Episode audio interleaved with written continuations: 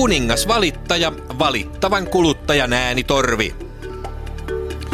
Jälleen on kuluttajaa huijattu, sikaa myyty säkissä ja asiakasta viilattu linssiin, joten kuningas valittajassa on paljon herkullisia aiheita.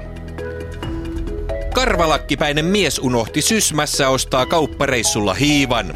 Korvaako kauppa vahingon? Uudesta älytelevisiosta tulikin huonoa ohjelmaa, mikä on televisiovalmistajan vastuu. Mutta ensiksi kuningas valittaja keskittyy palveluun ja sen laatuun. Vieraanamme tänään on kilpailu- ja kuluttajaviraston kuluttaja-asioiden vastuualueen ylijohtaja Vesa Rimpele. Hyvää päivää. Aika paljon luvattu, nimittäin jos päivä ei ole hyvä, tästä voi syntyä peruste korvausvaatimukselle minulta ja kuulijoilta teidän suuntaanne. No sanotaan sitten vaan päivää. Päivää. Kilpailu- ja kuluttajaviraston kuluttaja-asioiden vastuualueen ylijohtaja Vesa Rimpele. Mikä on palvelun taso nyky-Suomessa nykypäivänä tällä hetkellä? Valitettavasti minun täytyy todeta, että etenkin itsepalvelun taso on Suomessa romahtanut. Että kyllä se suomalaisten luulo siitä, että Suomi on korkealaatuisen itsepalvelun maa, on valitettavasti silkkaa harhaa. Ikävä kuulla, tai siis tämmöisen valitusohjelman kannalta mukava kuulla. Pahin tilanne on pankkipalveluiden kohdalla.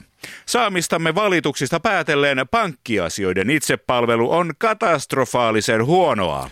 Mukava kuulla varsinkin tämän ohjelmamme kannalta. Millaisista asioista pankkien itsepalvelusta valitetaan yleisimmin? Ei, mutta puhelimenihan soi. Anteeksi, minun on vastattava siihen, koska se on työni.